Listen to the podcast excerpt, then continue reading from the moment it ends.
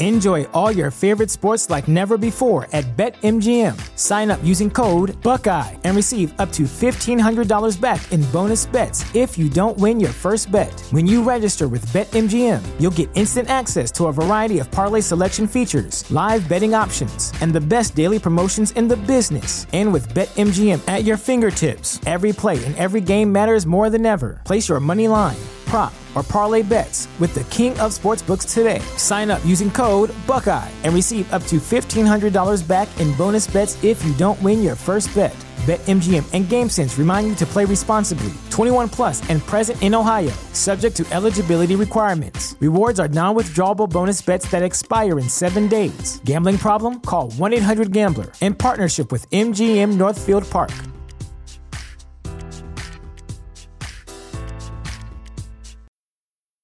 When it comes to weight loss, no two people are the same. That's why Noom builds personalized plans based on your unique psychology and biology. Take Brittany. After years of unsustainable diets, Noom helped her lose 20 pounds and keep it off. I was definitely in a yo-yo cycle for years of just losing weight, gaining weight, and it was exhausting.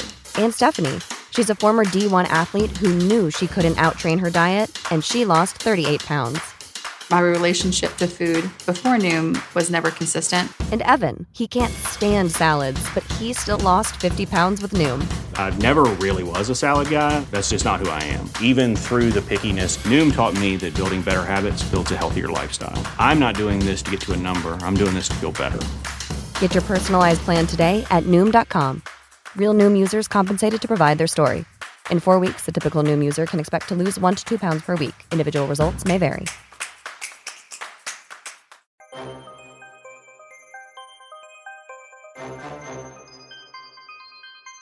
Hey, hey, hey, and welcome to the first episode of the NinerNoise podcast, part of the FanSided podcast network. My name is Robert Morrison. I'm a contributor with NinerNoise.com, and here with me is fellow contributor and fellow 49ers fanatic, Chris Wilson. Chris, how are you doing today?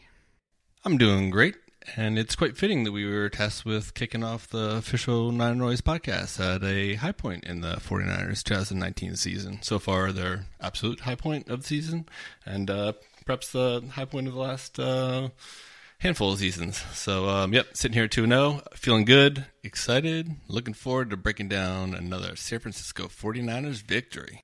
Yeah, that would have been a bad time to start the podcast off with some negative stuff. We probably would have had to go back and be like, so remember that Buccaneers game that we played where we won? That was cool. And then just completely ignore the fact that we lost to the Bengals. But fortunately, we do not have to worry about that because the 49ers just ran over the Bengals on Sunday in Cincinnati. The final score was 41-17, but the game was not even as close as the final score indicated. The second Bengals touchdown came in literal definition of garbage time on a long pass that John Ross sort of broke past a few people and then was faster than everyone, and some slipping by the 49ers defensive backs, and he sort of ran it in. He had a large chunk of his receiving yards on that one play. I think it was 66 yards or something. But the final score, again, 41-17. We'll give the Bengals that last touchdown as sort of like a consolation prize. The 49ers racked up over 570 yards of total offense. And more importantly, the defense showed up again. They gave up a lot of yards in the air at the end of the whole thing. Again, once the numbers were kind of racked up with garbage time stats and all that kind of stuff, the air yards looked worse than the actual game indicated. I think they had like 313 or something like that. But the bigger number for me was the 25 yards that they gave up to the Bengals ground game, which was just super impressive. Overall, it was just a fun game to watch from beginning to end. It was looking for a little while like it was going to be one of those back and forth games, and then pretty early on in the second quarter, the Niners just sort of stepped on the gas and never let go, and that was sort of the end of it. Chris, what were your thoughts about the game in a sort of general sense for Sunday's win? I mean, I think it was fantastic. The Niners should play like that every week. Agreed. And, should leave me happy at the end of every Sunday. if I had a preference. Yeah, I mean, they're the combination of run defense that allowed, 25 yards, and then rushing offense that produced, I believe, 259 or 260 yards. Yeah. Quite a disparity. Yeah, I'm all about that 10-to-1 ratio. Yeah, that's real good. Yes, I think it's a good general game plan for any AFC North fans. If you're playing the Bengals, is just don't let Mixon do anything or Bernard if they care to hand the ball off to him, right? And then just force the Red Devil to throw the ball like 40 to 50 times, because that usually will end up in victory. Yeah, that usually for the two teams they've played so far this year. Yeah, that does work out. That was great. Offense was great. It was just all around. Other than one unfortunate injury that may plague the team for a little while. Yeah. It was otherwise very, very close to a perfect game. Yeah, absolutely. I thought the thing that was most important and the thing that really stood out to me, so the game was not out of reach at halftime. It was 24-10 at halftime. Yeah, 24-10 at halftime. So reasonably, they had a nice lead, 2 touchdowns, but not like, oh, this game is over yet. So I thought it was really important, and I thought telling about this team is, I was watching the game with my dad, and I said, they have the ball first. What they need to do is step on the throats of the Bengals and put this game away, like, right now. Because I feel like in years past, that team would have gotten the ball first. The Niners would have gotten the ball first and gone, like, 3 and out, and the Bengals would have scored, and it would have been 24-17, and suddenly the game's looking a lot different. So I thought it was really important that they scored not only first, but actually first and then second and then third, and it was 41-10 before we knew it, before that quarter was even over. So I thought that was a really important moment for this team, for them to be able to sort of just, to put them away, to not mess around, to say, look, we are a superior team, and we are going to sort of just kind of hit you with a knockout punch really early so that we don't have to worry about you for the rest of this game, essentially. Yeah, and there were a couple key points in the game, turning points, if you will, where the game could have gone in either direction depending on the outcome of the 49ers' next drive. But the Niners were able to execute and keep the momentum going forward. The first one occurred right after the Garoppolo interception. 49ers got the ball back, and Shanahan turned to the running game to drive down the field and score the 3rd touchdown of the game. And that was a big drive for the offense and for Garoppolo, who realizes he doesn't need to do everything on every play. But also, like you said, getting the ball in the second half, finishing off the first half with a field goal, and adding, as we tend to do it nearly at the end of every first half, and then and start the second half with a I think it was something like a 75-yard touchdown drive. It was an 85-yard touchdown. Oh, it was 85-yard touchdown. Yep. Oh, sorry, yeah, 85-yard touchdown because of a 10-yard penalty, because we can't. There's no way that we can go an entire drive without at least committing one. I mean, why? but this time the Niners were able to overcome it, and those explosive plays. I mean, it was. I mean, the more that I think about it and watching it over the last couple of days again, I mean, I think it may have been Shanahan's best game as a head coach / offensive coordinator since he's come to the Bay Area. So he was just one step ahead of the Bengals at every turn, and it didn't matter what the Bengals did, didn't matter what calls they got, compared to the week before. Shanahan always found a way to. He always had another play, and then a play on another play, and he was just really impressive, and just really made me a little more confident in him going forward. So absolutely, proud old Shanny, because I'm can be very critical, but I love his ability, and I love it when he just pulls it all together, and you see like the magician he can be as an OC as well as a head coach. Yeah, absolutely. Well, I think with that in mind, let's keep on that track and move on to our 1-up, 1-down for our Week 2 performances with the victory over the Bengals. Who knows what this team is? They played a good game against the Seahawks in Week 1 and almost beat them, and then they came out and looked like this and. I don't know. This team is strange. I heard somebody behind me, consequently, where I was watching the game, who was like, oh, the Bengals are the worst team in football. I'm like, do you realize the Miami Dolphins are a thing? Just to be clear. whatever's left of their team at this point. So, roster. Right? All right. So I think onto the one up, one down section of the podcast. For me, my up. There's so many directions that we could go with this for the game, but I'm gonna give mine to Raheem Mostert. The running game, as we mentioned, was excellent. Like, really excellent. At one point, we were flirting with an 8 yard per carry number, you know, in the third quarter. But then once we started to have to run the ball more frequently, that number went down, as it will. But we ended up with like 6.2 yards per carry or some crazy statistic like that, which was consequently about double what they managed last week against the Buccaneers. So very interesting. On only 10 more carries, consequently. So kind of interesting numbers there. But Mostert was impressive, not only in terms of what he managed as a runner. He certainly showcased his speed, and when he had when he was given the opportunity, he finished with 13 carries for 83 yards. So he was at 6.4 yards per carry in that particular case. But he also finished with 3 catches for 68 yards, including that long touchdown early in the game that he caught for 39 yards, where he took a pass from Garoppolo and just ran. And he ran and nobody caught him, and that was amazing.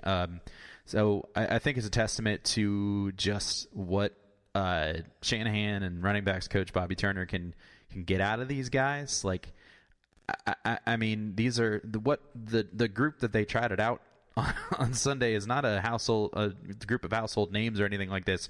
We got Breida, and we got Raheem Mostert, and we got Jeff Wilson Jr., not exactly like names that people would know, although in some cases they should, but they gashed the Bengals, and they just looked good doing it. And it didn't matter if they were running, if they were passing the ball, but Mostert in particular was really excellent when he got the opportunity. And so I don't feel bad at all about having him in the backfield, and he's certainly going to make for some interesting decisions once this season is over, to kind of see what the Niners want to do with the running back position. So that's my up for this week. Actually, thinking about it, I guess all three of the 49ers running backs were all undrafted free agents, right? Yes, I believe that's true. Yeah, yes. So it shows what you can do if you're able to pick up the right guys, off the street, and plug them in, and suddenly they're leading the league in various offensive categories. It's incredible, really. It's just amazing. So I think that they were 6.2 yards a run, and a lot of that was Jeffrey Wilson sort of running out the clock, and Jeff Wilson brought him down with his 3.4 yards per carry. yeah, I know. But he got in the end zone twice. So yes, that's true. So all the fantasy analysts are like, oh, I gotta pick this guy up. Yeah, yeah, so, yeah. I think that's gonna be Breida's. When he looks back at the end of his career, he's like, why they always pull me out at the end of drives? Come on, coach, just leave me in there. Jeff Wilson scored all my touchdowns. He's like the Willie Parker of the team this season. Or the Steelers Willie Parker of the 49ers this year. So take it down to the 1 yard line, and then here's this guy to bring in the bus. I guess he's not really the bus. But, he's a little bigger, but yeah. Yeah. Cool. Just a tad. All right, Chris, for your up. Yeah, just to touch on Mostert, I definitely love that screen pass that was beautifully designed. Men out in front. I mean, all he had to do was just follow his blockers into the end zone, and instead he was just like, forget it, I'm just going to run right past everybody. Because he's faster than everyone else. And he just I think it was Staley who was out in front of him at first, and he's just like, nah, I'm not going to wait for you, man. And he just ran past him, and then just all of the Bengals defenders. So that was, he's like, I'm not patient enough to wait for someone behind me to catch me. I know I'm faster than everyone on the field, so I'm just going to take this to the house. So it was really great. Good stuff. My up includes Mostert, but it's just Shanahan and his play calling, and his combination of explosive plays, which were off the charts, and his success rates of his both his running backs and his wide receivers. The Niners were able to actually lead the NFL in both explosive plays through the air and on the ground. which around the league is roughly defined as passes over 15 yards and rushes over 10 yards. So they're first in the NFL in explosive plays on offense, and they're first in the NFL in success rate on offense, which is like a crazy, fantastic combination. So basically, you're extremely effective, you're extremely efficient, and you're making big plays as well. So it's just like an unstoppable combination that you rarely see. And one thing that was telling was it was a lot more similar to his offensive strategy back in 2016 when he was a OC for the Falcons in his final year in Atlanta, in that he's immediately attacking opposing defenses. His offense is attacking defenses on first down and just getting big chunk yards, and defenses just don't know what's coming. And a lot of those big plays came on first down. And I think I'd written something earlier, but the fact that all offenses need to gain yardage on first down, but the fact that the Niners just cannot convert third and long to save their lives, at least this season, it really behooves them to to gain significant yardage on early downs, just like it does any other team in the NFL. And Shanahan, over the course of his offensive coordinator career, has been able to do that consistently, and he's doing it again this year, and especially in week two. I mean, I was really blown away by his explosive plays and his success rates.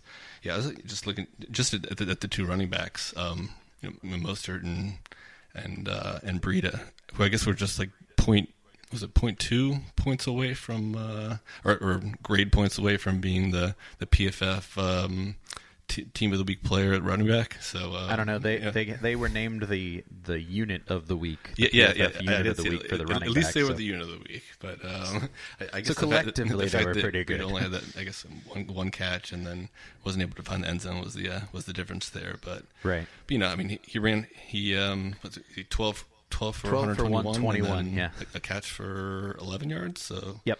What's that, 10.2 yards that's pretty good. Per touch, which is pretty good. Too bad. Can't complain about that. And he was every time he touched the ball, he got a first down. Essentially. So that's it's like it's college numbers or whatever high school was playing my high school numbers. Very good. Looking back at the numbers from week two, they're pretty astounding. And they did it both on the ground and through the air. 21% of their rushing attempts went for at least 10 yards, and 23% of their passes went for 15 yards or more. So a total of 22% of their plays were, quote unquote, explosive plays. That'll win you a lot of football games usually. Yeah, I mean, it's hard to lose with, with any extremely poor defense, if you're scoring at that kind of rate. Yeah, I guess. Yeah, the only problem is that your defense spends a lot of time on the field because your offense is scoring so quickly. Right. And then success rate wise, they're pretty even both runs and passes. 64% success rate on runs and 65% on passes. They led the league in I believe just the passes. I think someone else inched him out on runs, but overall 65% overall. Success rate. So, so on average, you're always ahead in down and distance.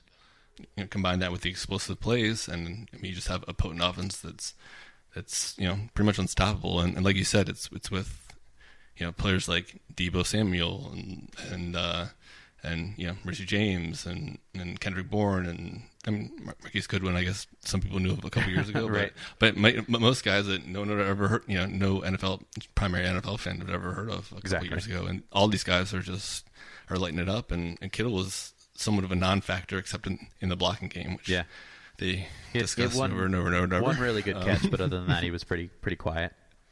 Yeah, but they're definitely keying on him, which is probably smart to do, especially given his talent level compared to the other receivers. Right. But the other receivers stepped up, and Deebo is he has a lot of room to grow. So I'm definitely excited about him in the long term, and they're force feeding it to him. And the team still needs to get Dante Pettis, their supposed number one wide receiver at the beginning of the preseason, in for some more substantial. Receiving plays as opposed to passing plays.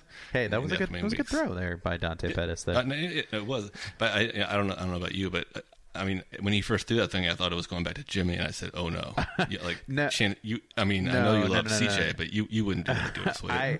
I thought he was going downfield with it, I think the play that ended up was a check on the pass for sure. Yeah, which was great on his part. Yeah, because I mean, originally, he did want to go downfield with the ball, but then throwing the ball across the field like that, extremely dangerous. Yeah. Toward your quarterback, really, really dangerous. I'd rather you take that back for six than you hit Jimmy and get hurt. Yeah. But I did notice that I think it was Staley who sort of pushed Jimmy out of the way. It was just like, I know you want to block, but you're not going to be able to block on this play, buddy. Oh, boy. So protecting this man, he's definitely going to be missed. Absolutely. So I think that's a good opportunity to transition into the saddest part of the podcast.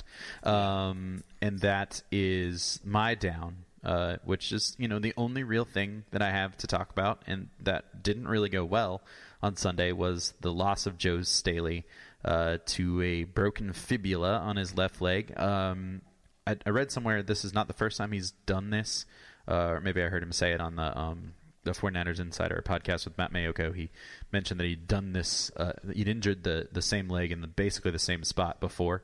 So that's unfortunate. I suppose it could be worse. It could be an injury that is going to keep him out for much longer. We're talking about a fracture of the non-load-bearing portion of the lower leg, is my understanding. Not a doctor, but that's sort of my understanding of how that works. But 6 to 8 weeks, supposedly no intention of putting him on IR, the short-term IR, so he's going to be on the quote-unquote active roster for the entire time of the injury, at least as of this point. And it's just a bummer. He was playing well after he kind of had a sort of rough preseason, but he was looking so good, and the pass blocking has been exquisite so far through two games, and let's just hope that Shanahan has some magic up his sleeve, because I don't know that the Justin School, the rookie out of Vanderbilt, is ready, but now he must be.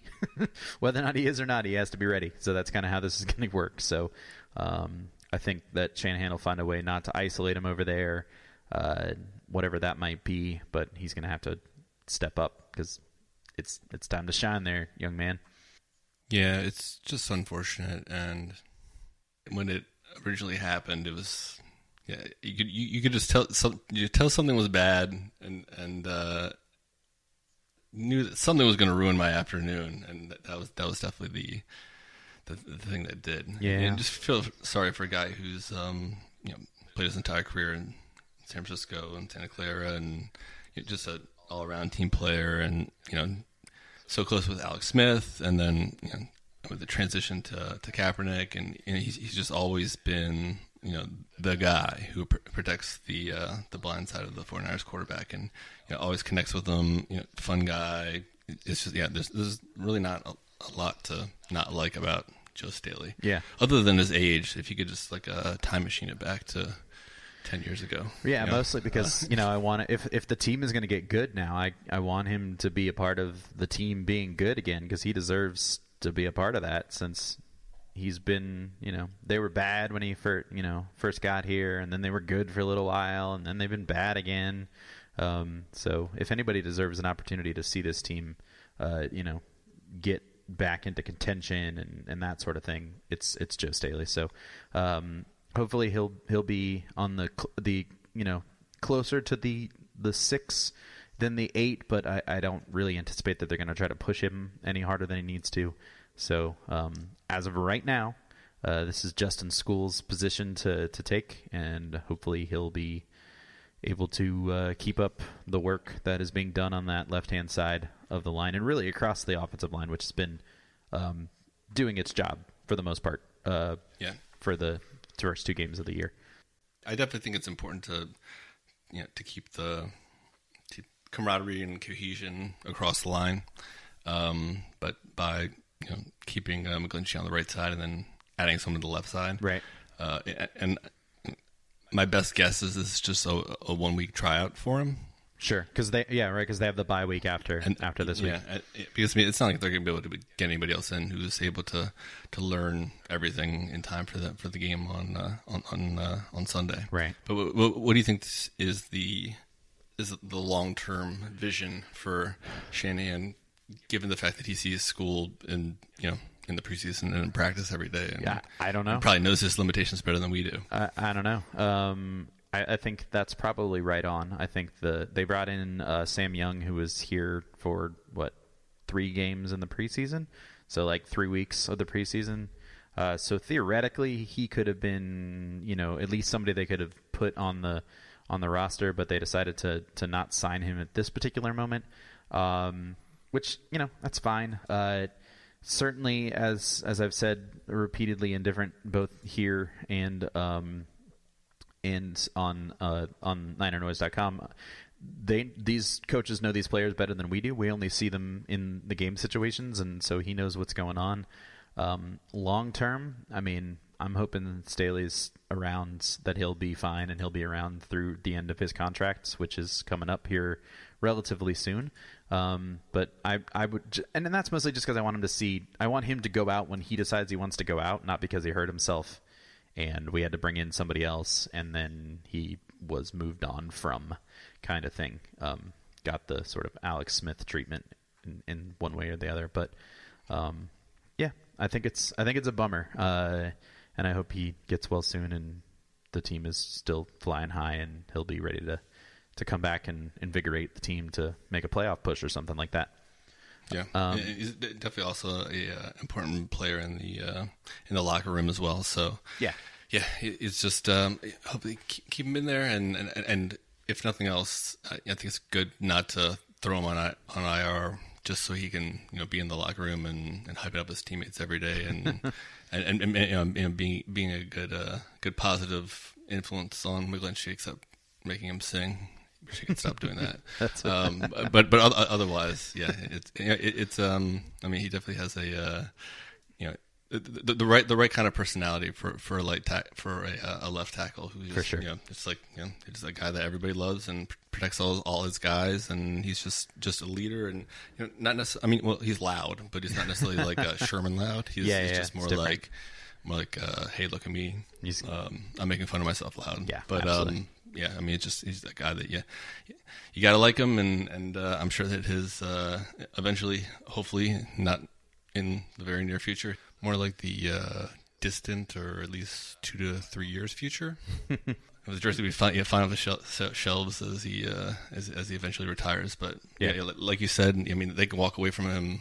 Unfortunately, and I really think it's more going to be a factor of whether he wants to walk away. Right, they could rid themselves of the majority of his contract and their dead cap space at the end of this season if they and they chose to. But Lynch and Shanahan really respect him, and I think it's a good thing. Yeah, absolutely.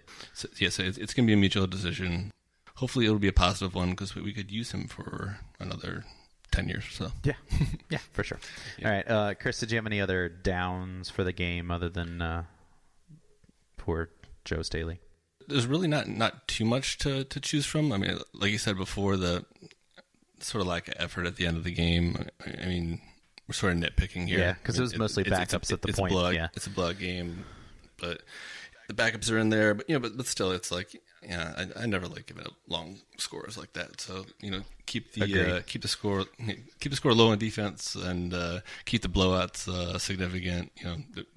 Don't play dirty. But just make the plays and just show the proper amount of effort, especially if you're a backup out there. A couple of those backups at the end of the game, I'm like, hey, if you want to be playing on this team, you should probably make that play, or you should probably at least exert a little more effort, please. Yeah, agreed. Outside of the touchdown that they allowed in the closing minute of the game, yeah, I mean, and just looking over the last 2 weeks, the 49ers defense is having a problem on third downs, especially in the intermediate to, not necessarily long range, but somewhere in that the 7 to 12. Yard range on third downs, where they're just they need to do something different with their defense, and maybe it's not blitzing. I know that bringing four is what Sala wants to do on those plays, and the Niners have the defensive personnel that should be able to get to the quarterback with four players. I mean, although it doesn't always happen.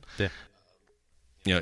It didn't happen as often as we would have liked this last week, especially, some of the 49ers stars. A lot of that did have to do with likely had to do with injury. Yeah. Breaking down the 49ers defensive numbers on third down in the week 2 against the Bengals. And actually over the entire season, 2019 season, but especially this last week, opposing offenses are really excelling against the Niners defense on long third downs. they would be they're better off in longer situations than shorter situations. So if you're in a for example a third down and 4, third down and 6, and statistically, you just take that 5-yard penalty and move it back 5 yards. You're a lot more likely to gain a first down on third down against the Niners defense, which is super interesting. I mean, obviously abnormal and shocking, and something that I'm sure that the 49ers, coaching staff and analytics crew is aware of. But stopping every one of the passes that are third and 4 to 6, and then. And then allowing a defense to convert all their longer conversion drives, that demonstrates you have a schematic problem on defense, and one that's going to hurt you in the long run against any team in the NFL, unless you're playing at the offensive level that the Niners were playing this last week. And it was a similar situation the prior week when the opposing offense converted 17% of the shorter 4 to 6 yard conversions, and then 71% of the longer 7 to 12 yard attempts. So the team does have a problem that they need to address on defense. So just if you could just get solid to just have his DBs just take another step up, like in front of the first down marker, then I think that could solve most problems. So hopefully something that they'll tighten up. But otherwise, we're a little bit nitpicking. It was a blowout. We don't get those a lot, so we'll take it, and we will definitely enjoy it. All right. Well, let's move on before we take this one home. Let's move on to next week's home opener. That's right, home opener against the Pittsburgh Steelers. Kind of a weird Steelers team. I think there was some intrigue around them coming into the year. Are they going to be any good? I think a lot of the hype around the Cleveland Browns and the Baltimore Ravens was just sort of kind of leading into, well, yeah, but what about the Steelers kind of conversation within that division?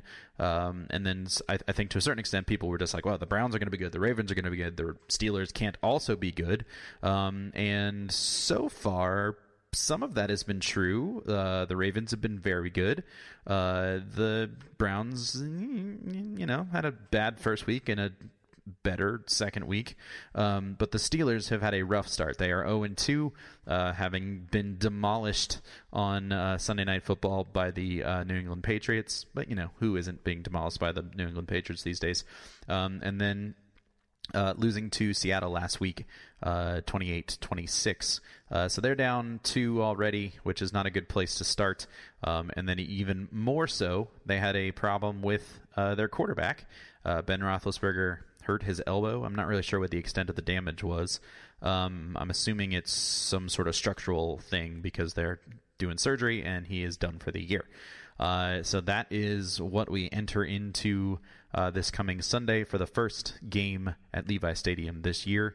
Lots of really interesting things to think about. But, Chris, let's talk about one thing that you're looking for in this matchup with the Steelers.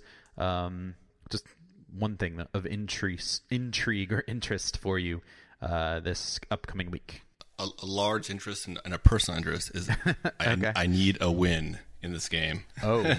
Yeah, so I've been to the last, I think this will be my fourth straight 49ers Steelers game that I've attended. Oh, okay. Unfortunately, nice. Here in the D.C. area, Steelers fans think that they rule the land. and I'm stuck with many, friends and coworkers who are huge Steelers fans who I often attend games with, usually in Pittsburgh, where we always lose. I think we started in I guess what is it? So it's every 4 years we play the AFC team. Something so like that, yeah. It must have been, I guess, 07. What was the first time that we made it in an annual event, and that was the Allen Rossum return for touchdown. Mm-hmm. I think after a 49ers field goal, then I was like, oh, this game's over, and that ended up being a huge blowout. And then I guess 2011 was the big. The prelude to the Super Bowl where the lights went out in the game, so we were able to get a little bit of extra, not necessarily extra football, but extra time waiting for football to begin as they worked on some of the electric grid in the area. That was fun, but that was a very interesting game to go to, but it prepared me for going to the Super Bowl and losing the power there as well. So, and I think that was the game where Aldon Smith had his one of his breakout performances. He had two and a half or three sacks, something like that. And then the Niners really, I think they field goaled to death the Steelers, and Steelers really just couldn't do anything. I think they scored like maybe 3 points in the entire game. But then fast forward 4 more years, and then another blowout. Not in the Niners' favor, and it was one of those A-B games where it's I don't know if you ever seen Antonio Brown play in person. No, I have not. Yeah. I mean, he's one of, I think maybe it was like three professional athletes that I've seen in person who's just on a different level. And you just see him out there, and he's covered. And everyone knows the ball is going to him, and Roethlisberger knows the ball is going to him. AB knows the ball is going to him. The safety and the corner do, and it's going to him, and he's catching it 25 yards on the field, and just killing me. So yeah, it's like I saw Kobe in one of his later years, and he was sort of the same way. It's just like, well, like this, it's not fair. This guy's like playing a bunch of JV players, you know. It's just, and then my man in Dutch soccer, Ian Robin, was sort of the third guy on my list of just guys who are above all the rest when you actually see them in person. But I'm happy AB is no longer, although I am enjoying the ongoing drama. Oh, except for the last part. That's another thing altogether. Hopefully the last part is the last time we played. But all the rest of it's fun. The last time we played the Steelers was coming off that Monday night victory, and we were like, yeah, maybe we're actually good, and then they destroyed us. That was in 2015. Yeah, and that was a long ride home. Yeah. After that game, so there was a lot of preseason trash talking, which has been silent over the last 2 weeks. but yeah, I mean, for me, to actually answer your question from an actual football perspective, as opposed to extremely selfish. I like that perspective. That's good. How does Pittsburgh play without the three killer bees? Because this is the first time that all three have not been on the field. So true. I mean, they have a quote unquote future franchise quarterback, or at least one that they hope to be. Third rounder in last year, mm-hmm.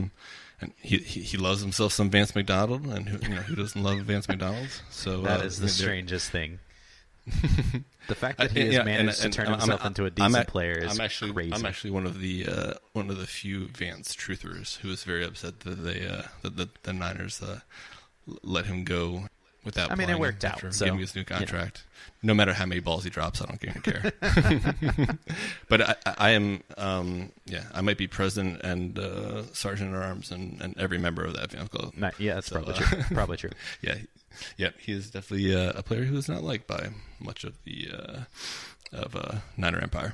But I still believe in Vance, but not this week. So yeah, exactly. I would not be having him on any of my fantasy teams. Immediately dropped, and I hope he drops every pass. All the passes. Just like I drop him in my fantasy league. Correct. Cool. Well, mine is on a similar note to you. So the Steelers actually have played their best football without Ben Roethlisberger this year so far. They were really, really bad offensively in week 1. Now, part of that might have been the fact that New England's defense might be really good, and so they were held 3 points, as I mentioned, and they were not really doing anything in the time leading up to Roethlisberger's injury, and I believe, if I'm not mistaken, most of their points came with their new quarterback Mason Rudolph at the helm, which, you know, is all well and good, but it leaves us with a lot of questions. About whether or not I just really need to know, like, is this legitimately is Mason Rudolph, like, actually good at football, or is it just something that he, you know, the Seahawks didn't have a time to, and, you know, weren't expecting to play him, and so they weren't prepared, and so he came in and did well, which, you know, happens on a fair amount of the time, where, you know, a rookie quarterback or a quarterback who's never started before, who's never played, will sort of surprise the other team because they weren't expecting that person and that sort of thing. So it'll be really interesting with the, you know, Niners having an opportunity to actually prepare for Mason Rudolph. What is he going to do? Is he going to be any good? Is there going to be an opportunity there? Is he going to be sort of... Is it going to be a struggle for him? Because here's the real story. The Steelers' defense, which has long been their calling card for many, many, many, many years, has not been good so far this season. So if Rudolph is not capable of guiding them through the night, if you will, if you'll forgive the pun with his nose so bright, then I think it could be a long day for the Steelers in Santa Clara on Sunday. The Steelers fans, they always travel strong, and I'm assuming that it'll be the same, even though they're 0-2. Yeah, I mean, I'm assuming that the fans have obtained their tickets months in advance before they turn it to be terrible, a beatdown of epic proportions. Let's hope so. And hopefully we're able to give it to them the other way around. Yeah, yeah, and I sure hope that Levi's Stadium gives all the attendees some red or white towels to counter the yellow. Yeah, so, for sure.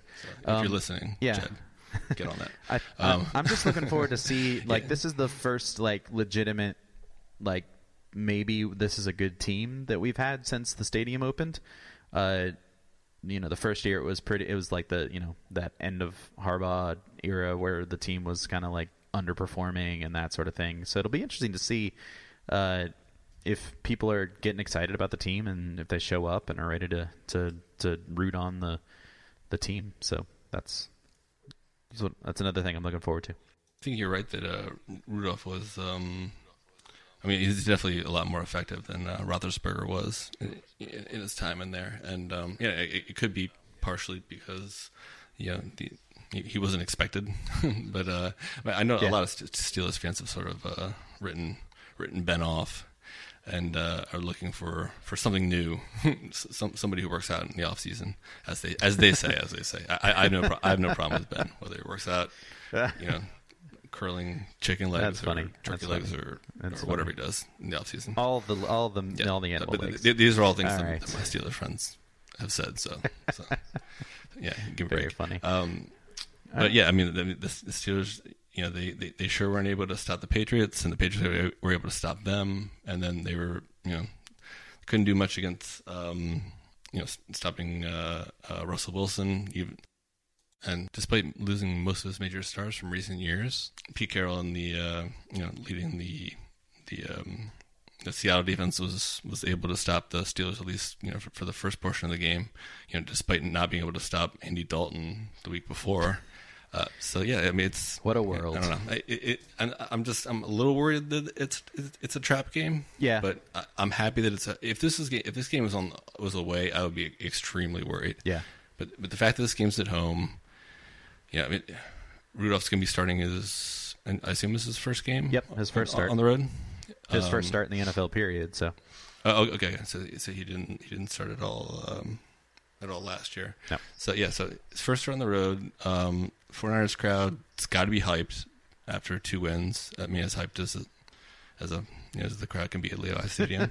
So I'll be there losing my. I will not have a voice by Monday. I promise. I promise all the fans. Awesome. And I'll be leading all my all the fellow fans on loud third down chants. And whenever possible. So the games against the Steelers, and Patriots, Cowboys, they're always the most fun games because there's animosity, but there's also respect. Yeah, absolutely. And both fan bases are very, very pumped up, very hyped up, have good histories. So I'm really looking forward to this matchup, and hopefully we give. The Steelers' new quarterback a rude introduction into the NFL. Yeah. If our defensive lineman can stay healthy, and if we can block Jimmy G's blindside. Yeah, so, for sure. Yeah.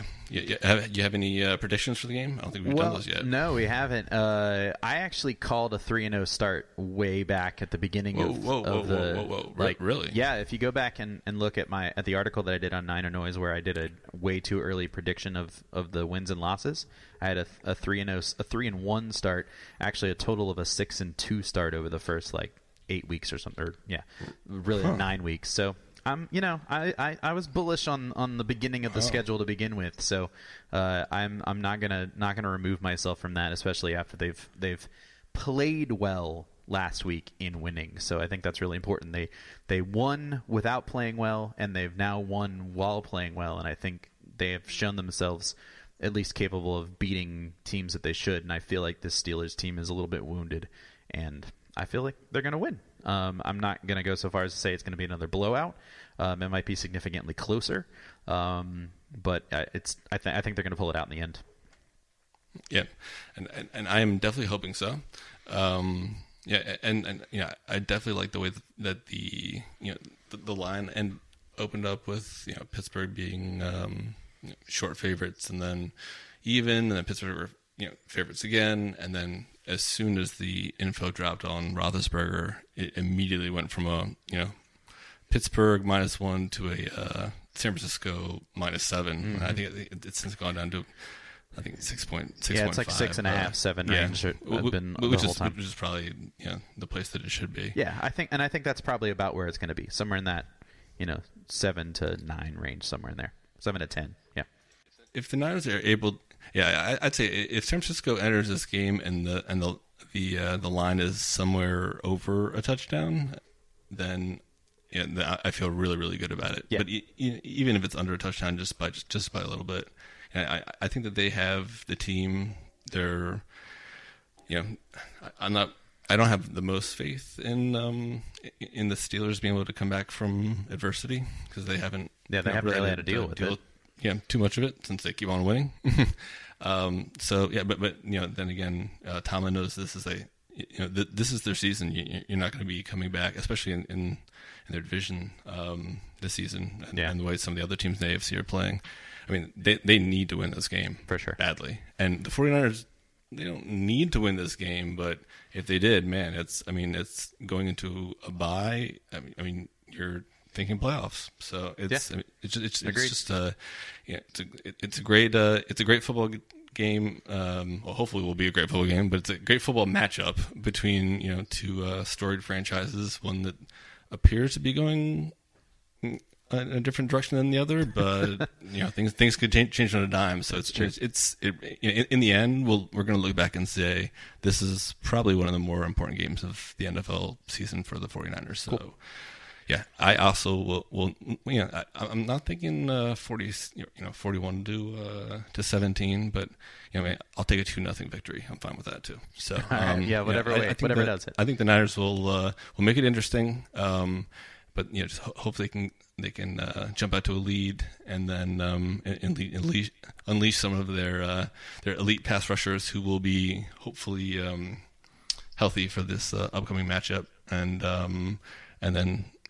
Stella, who's obviously listening right now, is going to just move his tip donuts to the backs up a foot, and then it's an easy one for 49ers. So I also will predict a victory for San Francisco, and when we are both correct, Then we will continue to do this forward. And if we're wrong, then we will never do this segment again. All right. Cool stuff. Well, this has been our first official episode of the Niner Noise podcast, part of the FanSided Podcast Network. I'm super excited for week 3 for the home opener to see those red jerseys coming out of the tunnel and ready to take on the Pittsburgh Steelers. So until next time, ladies and gentlemen, you have a good one, and we will see you next week, 49ers fans, for the Niner Noise podcast.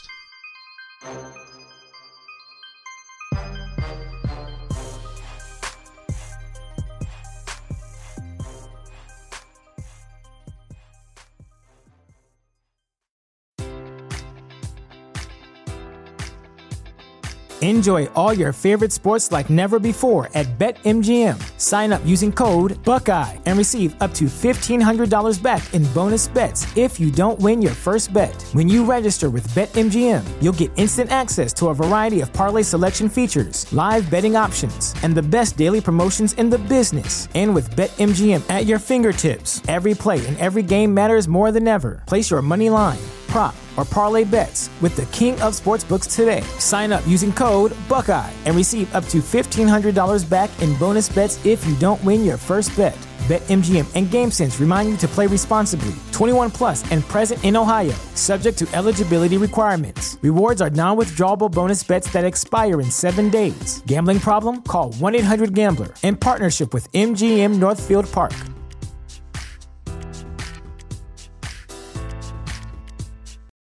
For the ones who work hard to ensure their crew can always go the extra mile, and the ones who get in early so everyone can go home on time, there's Grainger, offering professional-grade supplies backed by product experts so you can quickly and easily find what you need.